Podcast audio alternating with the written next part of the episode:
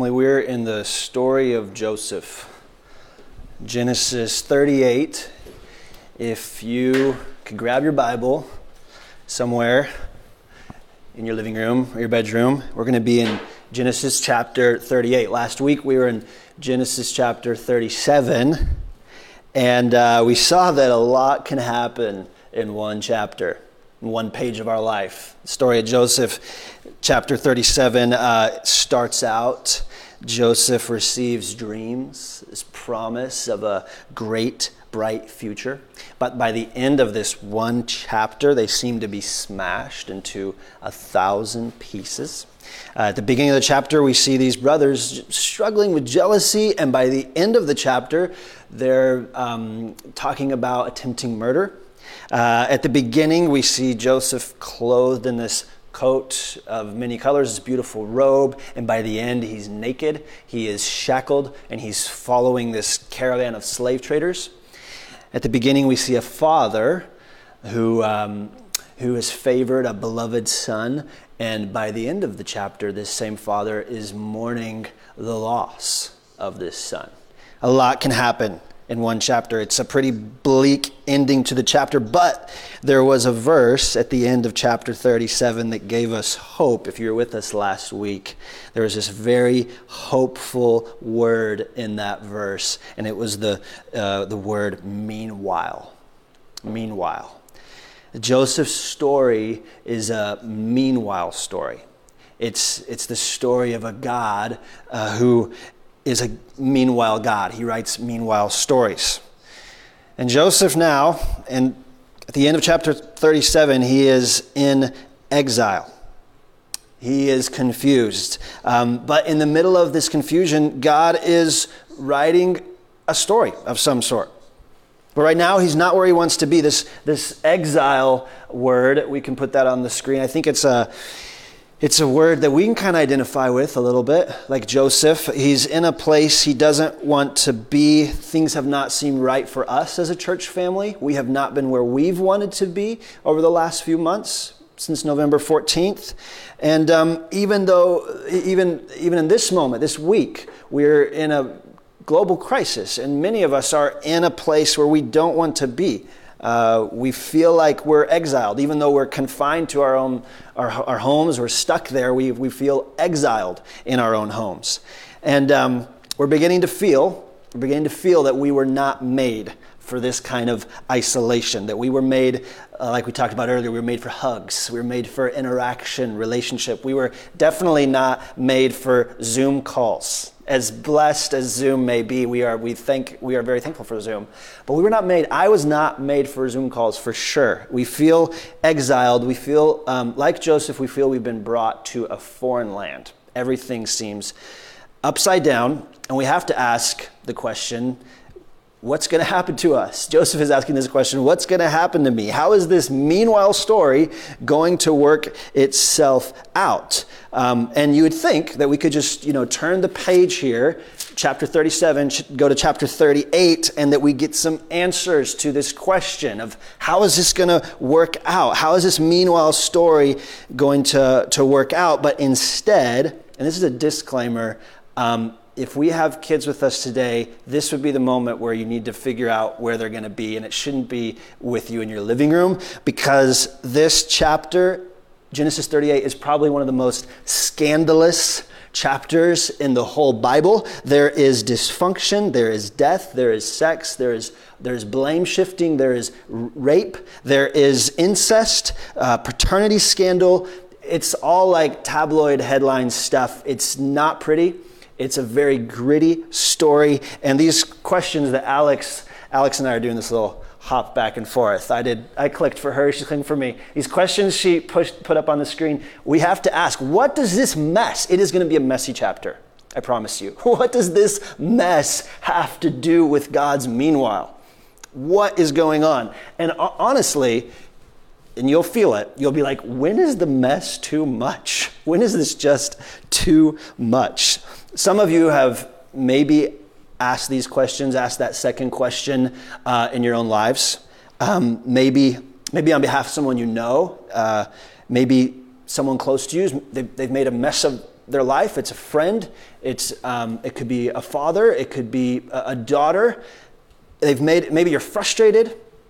Maybe your heart just aches and, and, and you long for them. It's, there's a mess. Or, or maybe you can relate because you've made a mess of your life, mistakes or sin, and you are living in a mess. You look at your own mess and you think, this, this is too much. Or maybe you are feeling like you're in a mess and it really happened to you. It wasn't your fault, but it was the mistakes and sin of others, and, and you're in a mess.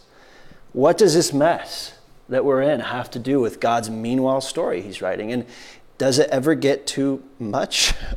usually, um, usually, right now is when I kind of read the whole chapter, and we're going to do this a little differently today. Instead of reading it on front, we're just going to open up our Bibles and slowly walk through this chapter. This is going to be a little bit different sermon. I don't have like three points or anything. We're just going to let this story unfold. And I'll be honest, I'm, I'm describing it as a mess, but it is one of my favorite stories in the Bible. It is a beautiful story of God's redemption. So pray with me, and then we will read. Jesus, I pray that you would show us how amazing you are in the mess. Amen. So read uh, chapter 38, the first book of the Bible at the very beginning, Genesis 38, first verse. It happened at that time that Judah went down from his brothers and turned aside. So that, that, that very first little phrase, it happened at that time, that's actually another way to say meanwhile.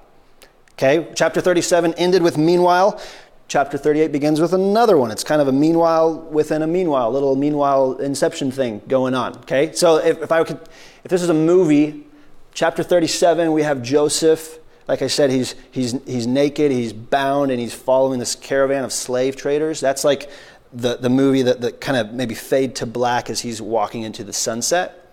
And then it would cut and go to another scene, a village in Canaan, and, and probably at the bottom it would say those words, meanwhile, Canaan. Okay, that's what's just happened. All right, we've transitioned to a very different scene. Meanwhile, Canaan.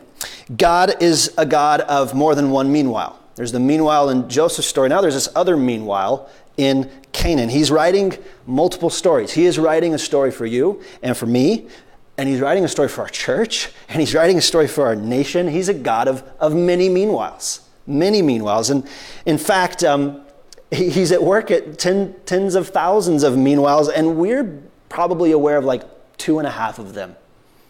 He is a God of many meanwhiles. What's happening in Canaan here? It happened at that time that Judah went down from his brothers and turned aside to a certain Adullamite whose name was Hira. Okay? This, this verse is saying that he moved, but it's saying a lot more than just that Judah moved. What it's saying is that Judah is rejecting the land that God had given his family. He's turning aside from his brothers. He's rejecting, he's rejecting uh, the, the, the promises that God has given to this unique family. And if you're with us last week, you know that God has promised that through this very weird, strange, dysfunctional family, through this family, there will come a seed, there will come a descendant a redeemer of the world. And Judah says, I don't have any part of that. I don't want to have anything to do with that anymore. That's what he's saying. So when it says he turned aside, he finds this new guy to roll with, Hira. He turns out to be kind of like his party bud or something. But, but Judah's rejecting the blessing of God in this moment. And why is he doing that? Why is he doing that? Well, to be honest, his life thus far has been far from blessed. It's been a rough life. His mom is his dad's unwanted wife, the, the wife that his, his dad describes as the ugly wife. Okay? We, we talked about this last week, but there's this terrible story a terrible story in chapter 33 where um, his dad, Jacob, is, is worried that uh, he, his brother Esau is going to attack him. And he loves his son Joseph and his wife Rachel, the pretty one. And, they, and, she, and he puts them in the back, and he puts uh, the rest of the brothers, including Judah, here in the front as like a human shield. And just, just think about this for a second. Judah is a little boy. He's sitting in the, you know, the back seat of the camel. And he's like, Mom, why is Joseph and dad's, why, and mom or aunt, right, whatever he would say, why is Rachel back there? Why are we up here? That's, that's a really a really sad moment for a boy to realize that he, that he's put up in front to, to be a human shield. Or, or last week we talked about a, a really hard moment for a man. When, uh, when Jacob finds out that his son Joseph is, is lost, he, he, he, gets, he, gets, he starts crying, sobbing. He's saying, My son is dead. My life is over. It says, All of Jacob's sons and daughters tried to comfort him, and Jacob says, No. Judah, Judah is, not even seen as a son. He can't do anything. So this is a, this is a rough family, like we talked about last week. And, and, and Judah says, Forget this. In some ways, we kind of can't blame him. He's been a rough time. He's inherited so much. He's inherited this generational dysfunction and sin and wounds and neglect. Maybe that sounds familiar, a familiar story. But as I was thinking about this week as a dad, and we're all cooped up, if you're a parent, in a small space with all these little people that are driving you crazy, that you, you got to think about this reality of this inheritance that they're getting from us. And, and the reality that our, our kids, what they're going to get from us, is much more caught than taught. And this is, a, this is a little bit of a warning for us right here with Judah. So Judah turns aside, and something, there's a couple things going on when it says turns aside. When he's going down, he turns aside. There's, there's also this reality, turning aside is this description of his spiritual state, right? That's, that's intentional language. If you, if you look at the next chapter, it says Joseph has been brought down. This chapter says that Judah went down. There's this intentional contrast between like Joseph's exile, this involuntary being brought into a place he doesn't want to be, and Judah goes down. He decides he's going to a place. There's this, in, there's this intentional contrast right? Joseph is dragged into a situation that he doesn't want. It's, it's terrible. But Judah, his exile is not involuntary. He chooses to go down, and he chooses not just to escape his family, but he escapes into this indulgent lifestyle. He gives himself over to, to he just he licenses himself to numb the pain. And let's pay attention to this. I, I, I think this is important. This there, like I said, we're in a moment of involuntary exile. We're in a moment where we're in a place we don't want to be, and it could be very easy for us to follow in Judah's steps, to go down, to turn aside, to cope with this anxious moment by trying to escape it, whatever that might mean for you, whether it's Netflix or food or drink or porn or mindlessly scrolling. That's what it means to go down. Bonhoeffer says this, which I think describes our present moment, the, the, this, it could be a scary reality of our present moment. Sin demands to have a man alone, it withdraws him from community. The more isolated a man is, the more destructive sin is. Retreating physically in this moment does not mean that we need to retreat relationally. In fact, the opposite. We must connect. So that I want us to see that contrast between the exiles of Judah and Joseph. Judah, he, as we see, he's going to indulge. And Joseph is actually going to flourish in exile. What does it look like for us to flourish in this moment, in this season of exile? It is possible. We know that. We know that God can prepare for us a season of flourishing even in this desert moment. So Joseph flourishes, Judah indulges. And we're going to just walk through this. Verse 2 Judah saw the daughter of a certain Canaanite whose name was Shua. He took her and went into her. If that sounded a little crass, it's because it is. Judah's Judah's dad has a super messed up relational and sex life. I mentioned two women. He actually has four women that he's juggling relationships with. And his son is going to have a similar inherited messed up sexual appetite. Judah sees this girl and it says he takes her and he goes into her. That if that didn't sound like he you know, he, he, that he's wooing, the, wooing her, that he's inviting her to some sort of like Canaanite farm to table, beautiful restaurant. That, that is not happening. He's not wooing her right now. He takes her. And take is a word that the Bible often uses to describe lust. taking what isn't yours. In Genesis 3, we have that language that Eve saw and she took the forbidden fruit. In Genesis 6, the reason that God destroys the whole world in a flood is because sons of God were seeing and taking daughters of man.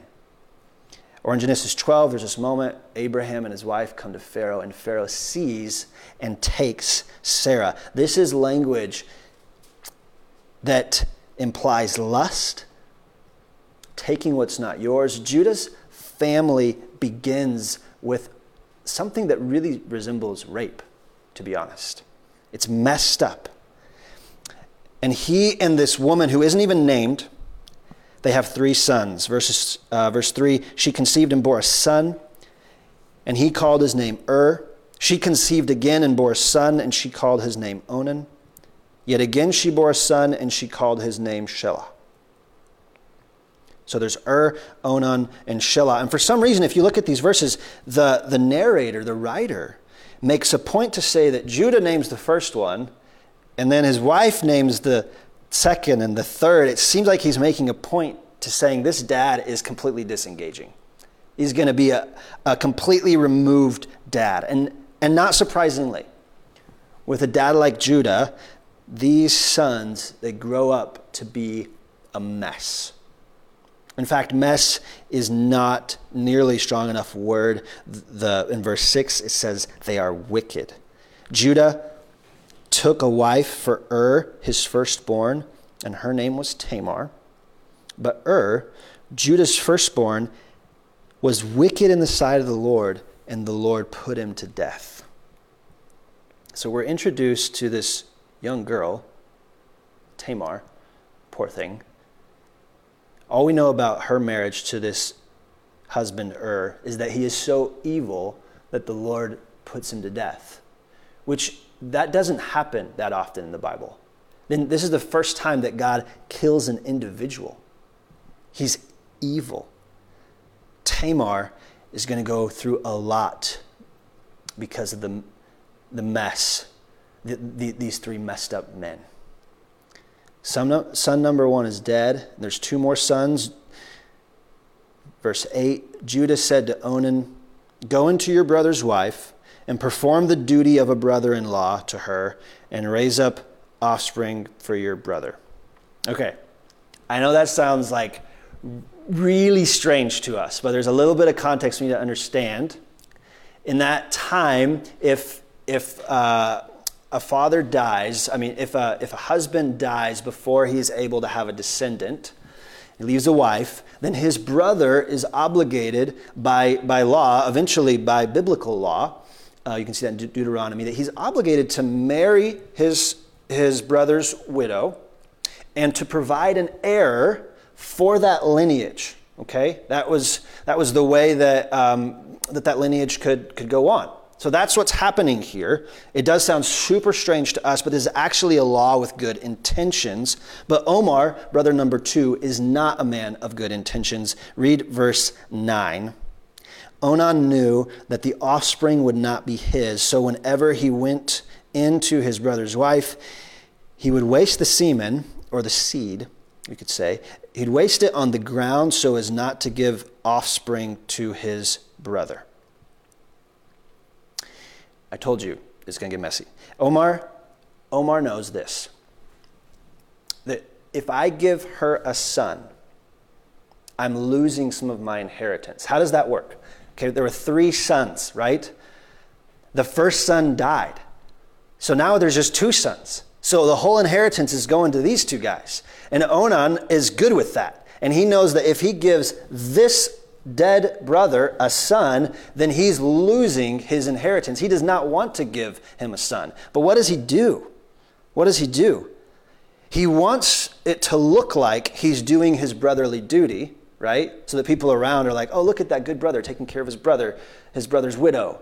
He wants it to look like that, but he is not allowing Tamar to get pregnant.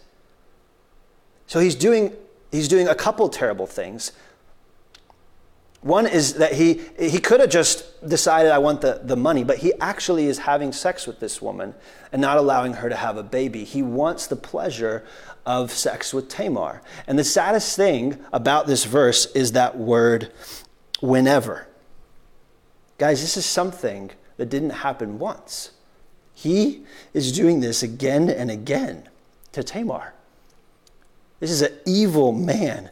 And the Lord sees that it's evil, verse 10, and the Lord puts him to death. I want to just I want to stop and I want to tell you and it's I know it's a little weird through a screen but if that is your story if Tamar's story is your story that is evil it is so wrong it is this is the story of a young girl who's neglected and abused and, and this young girl is betrayed by the very people that were supposed to protect her. That is evil.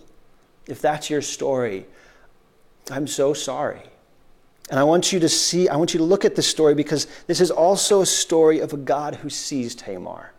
And we're going to see that God, God sees her and he is not done with her story. I just want to stop and just say, Jesus, I pray that you would care for those who have Tamar's story. I pray that you would revive our country, that you bring healing to those who are abused, have been abused. But Tamar here, her suffering isn't over. She has a wicked first husband, she has an abusive second husband, and now her adoptive dad is going to disown her.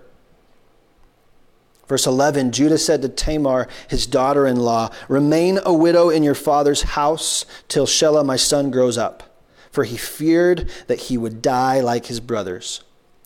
So Tamar went and remained in her father's house. You, you see what's happening here? The dad, Judah, is, is beginning to think this woman, this Tamar, she must be cursed. She marries my first son, he dies. She marries my second son, he dies. We need to get rid of this woman. That's why he's saying, just, just go back. Go back to your family. This is what happens, guys. Sin is so blinding. I mean, think about this. Judah, her dad, what has he done? He sold his brother Joseph into slavery. He disowns his family, leaves the promised family. He lustfully takes a pagan woman to be his wife. He's a completely removed dad to these sons. And somehow he thinks that it's Tamar's fault that they ended up a mess. Sin blinds us.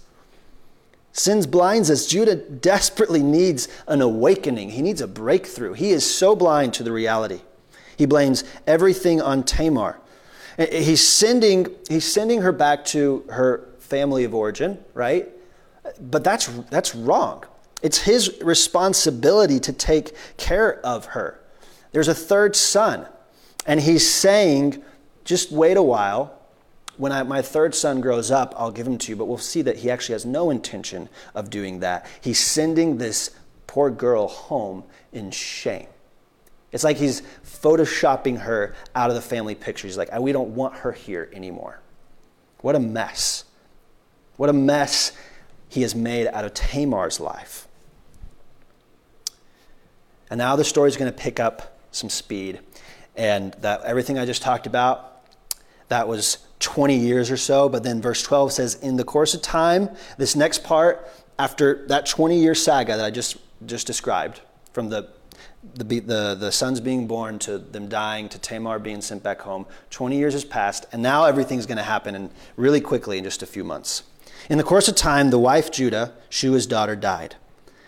When Judah was comforted, he went up to Timnah to his sheep shearers, he and his friend Hira, the Adullamite.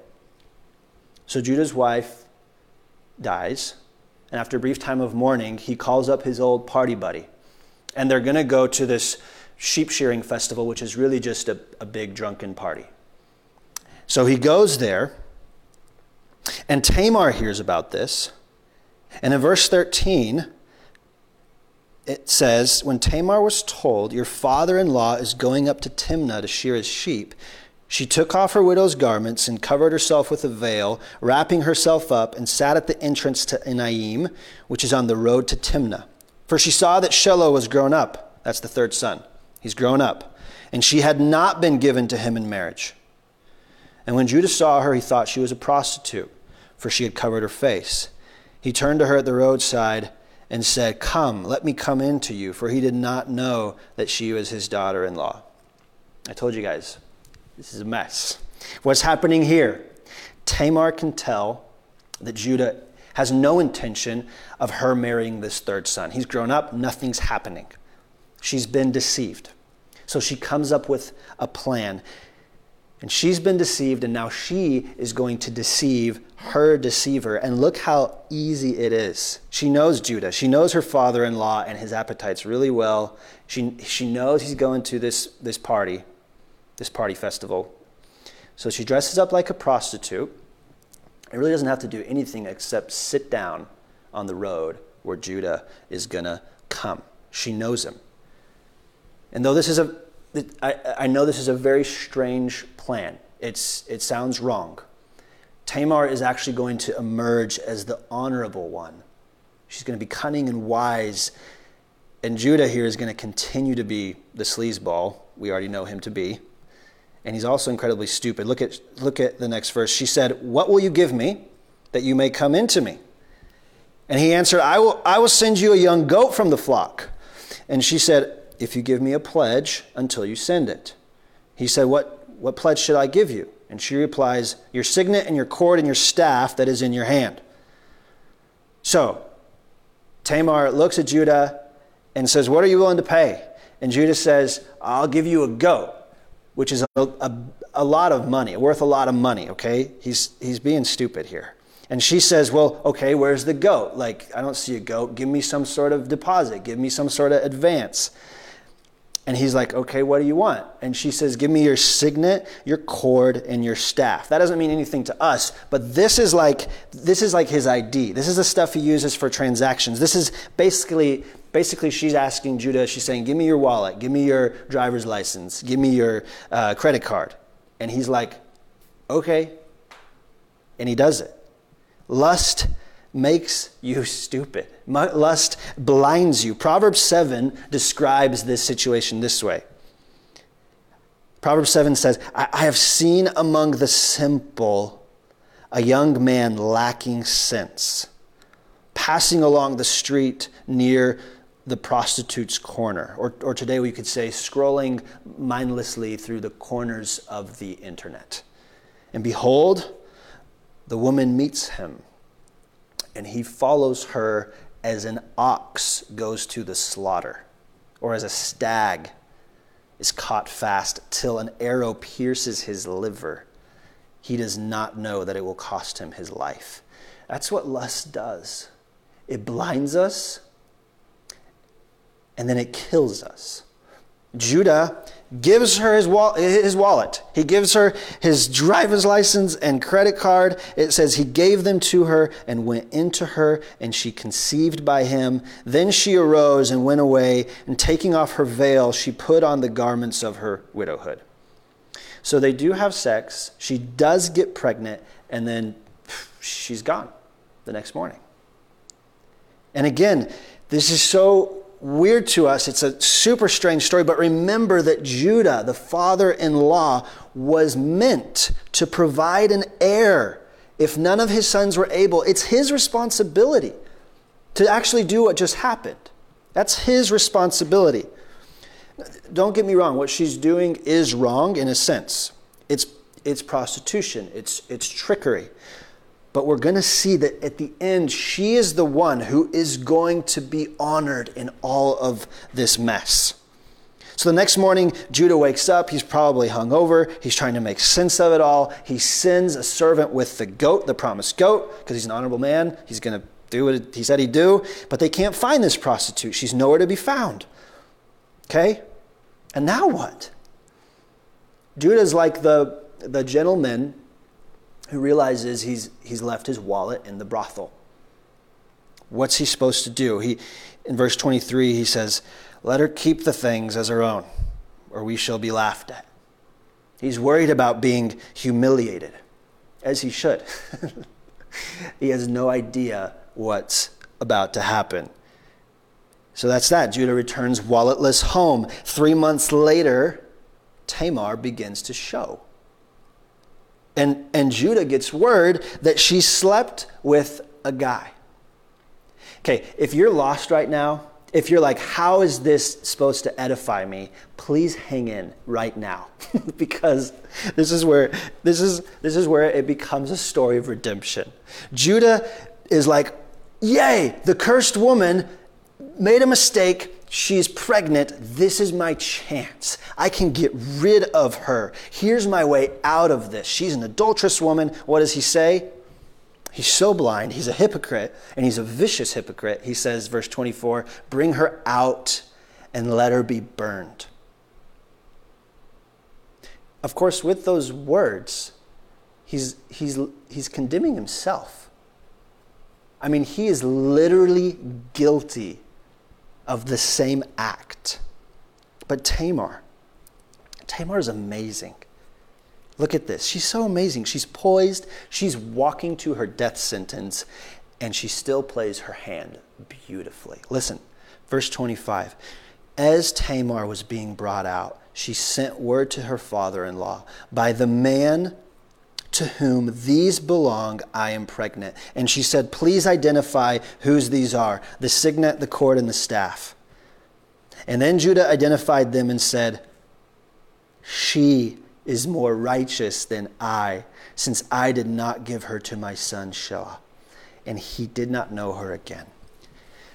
Guys, this is the moment, the breakthrough moment for Judah. This is the moment where he is humiliated, but he is also humbled. He sees how blind he was. He sees how a young girl who's been abused and dismissed is actually more loyal, more, more, more loyal, more righteous than he is. And guys, listen, this is a, like I said, a 20 year story. This is a 20 year meanwhile story for Judah. This story is running parallel with the 20 year Joseph story. Okay? This humiliation and humbling of Judah happens right before these stories come together. And Joseph's brothers, we're going to see in a, in, in a few weeks, they, they come back into Joseph's presence, and Joseph's going to be king of Egypt. They come back in, and there's one of the brothers who is a profoundly different man, and that's Judah. He's a different man because 20 years ago they wanted to they wanted to sell judah's the one that said let's sell him and make a little bit of money off of this. He is the the the, the worst of the worst of the brothers. And 20 years later the, the brother that sold joseph into slavery he's going to be the one that raises his hand in, in the important moment and says take me as a slave on behalf of my brothers here. Take me not them. This is a man who has been humiliated and humbled. His humiliation was his redemption. And God uses Tamar. This is amazing. Brothers and sisters, if there's sin in your life, it can be the greatest gift for you to be humiliated and humbled and brought back to where you were meant to be. God can write a meanwhile story in the middle of your mess. In fact, that's the only meanwhile story he ever writes. He, he, every mess is a sovereign mess. He is a sovereign God in the middle of our mess. Our mess is always the means of his redemption. We are a people of mess, and he is a redeemer of mess. That's how it works. You can't outmess God's grace. And he can, in fact, outgrace our mess. That's what this story is getting, getting at. Judah. God is writing a good, meanwhile, story in Judah's life. Judah can't outmess God's grace. The same with Joseph. God is writing a good, meanwhile, story with Joseph. He can't outmess God's grace. The same with you and me. God is writing a good, meanwhile, story. We can't outmess God's grace. And the same is true for our, for our church, for Soma, Soma Tacoma. God is writing a good story. And He can redeem every mess. And He's writing a good story even in the middle of this global crisis if you humble yourself, if you allow yourself, like Judah, to say, I need somebody more righteous than I, I need a Savior. But what about poor Tamar? What about Tamar's mess? Look at how this ends. Verse 27 When the time of her labor came, there were twins in her womb, and when she was in labor, one put out a hand, and the midwife took and tied a scarlet thread on his hand, saying, This one came out first. But as he drew back his hand, behold, his brother came out. And she said, What a breach you have made for yourself. Therefore his name was called Perez. Afterward, his brother came out with the scarlet thread on his hand, and his name was called Zerah. And you might read that and say, Yay, twins. So what? what? What's going on? There's so much that is happening here. But we will only, I want us to notice a couple things. This little guy, Perez, whose name means breach, whose name means breakthrough. This is going to be a baby that is not going to be forgotten, and neither is his mom. Because here's the deal when you, when you open up this, the, the Gospel of Matthew in chapter 1, where we are introduced to the genealogy of Jesus Christ, the breakthrough baby of all time. This is how it begins. Those first couple verses of that genealogy of who are the descendants that led up to Jesus, the seed coming into the world. It says, the book of the genealogy of Jesus Christ, the son of David, the son of Abraham. Abraham was the father of Isaac, and Isaac the father of Jacob, and Jacob the father of Judah and his brothers, and Judah, the father of Perez and Zerah by Tamar. Guys, Tamar is the first woman mentioned in this line. Tamar is the mother of the Messiah. You can't outmess God's grace. And no one else in your life can outmess your life beyond God's redemption. That is the beauty of the story of Tamar. Through Tamar comes a seed which comes king through which comes King Jesus. He's the one who's going to undo it all. Undo our, our worst nightmares. So if you've had to suffer like Tamar, God sees you and he can undo your suffering. And if you have sinned like Judah, God sees you and he can redeem even your rebellion. This Judah, it's amazing. His, his redemption, just like his gener- the generational sin kind of kept hitting generations and causing dysfunction and brokenness, renewal and revival also spirals out. And this Judah, this Judah, as he's being renewed, look how it impacts his family. His family is redeemed. It impacts a nation. And eventually, through his seed, it's going to redeem the whole world. And this is what I want us to end with. Because I actually do think that this scandalous, messy story is a super timely story for us. A super timely story.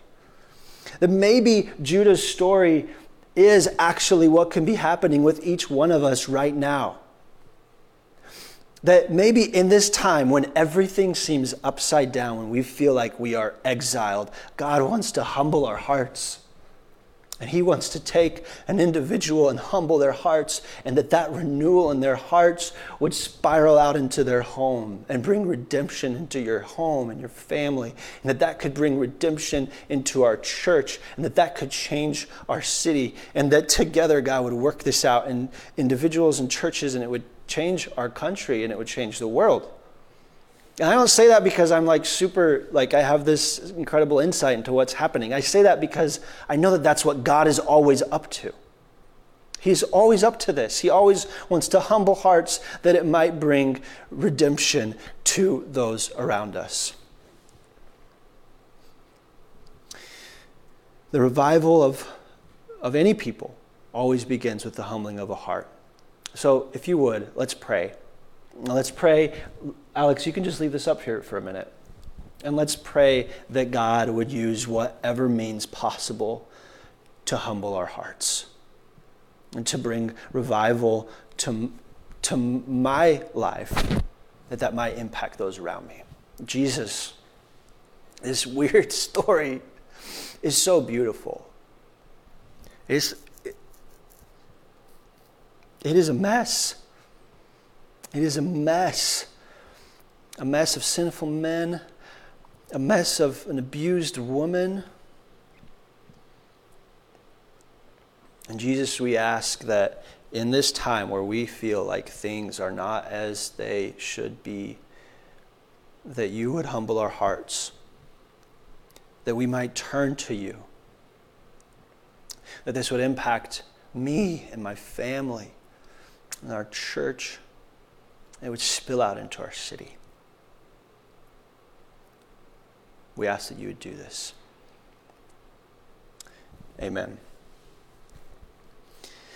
If you would, um, pray that. This, this chart was drawn by my friend, another pastor of another church, uh, Soma Church. His name's Chuck. And more and more pastors and more and more leaders, elders have been praying this prayer. I ask that you would just join me in that. And right now, we can continue in that in our homes. If you want to respond uh, using the digital liturgy, there's multiple ways to do that. There's catechisms and discussion questions and, uh, and a guide, and there's worship uh, songs that are listed there. And, and I know that many of you are about to, to um, enter into a time of communion. You have the elements prepared, and um, because of that, uh, I want to read the, the moment where Jesus invites us into that, and we can respond on Zoom calls and, and uh, in our homes to this amazing story of God's redemption, of Jesus' pursuit of us. And what it cost Jesus was his, his own life. And we do this in remembrance of him. So I'm going to read, and then Zach's going to cut the live stream, and you can continue in your home. The Lord Jesus, on the night when he was betrayed, took bread, and when he had given thanks, he broke it and said, This is my body, which is for you. Do this in remembrance of me. In the same way, also he took the cup after supper, saying, This cup is the new covenant in my blood. Do this as often as you drink it in remembrance of me. For as often as you eat this bread and drink the cup, you proclaim the Lord's death until he comes. Let's do this in remembrance of him. If you want to write prayers of response or stories of response or, or your thoughts on this little live stream thread. That's been an amazing way for us to connect. But let's do this in remembrance of Him wherever you are. We can respond to His pursuit of us. Love you, family.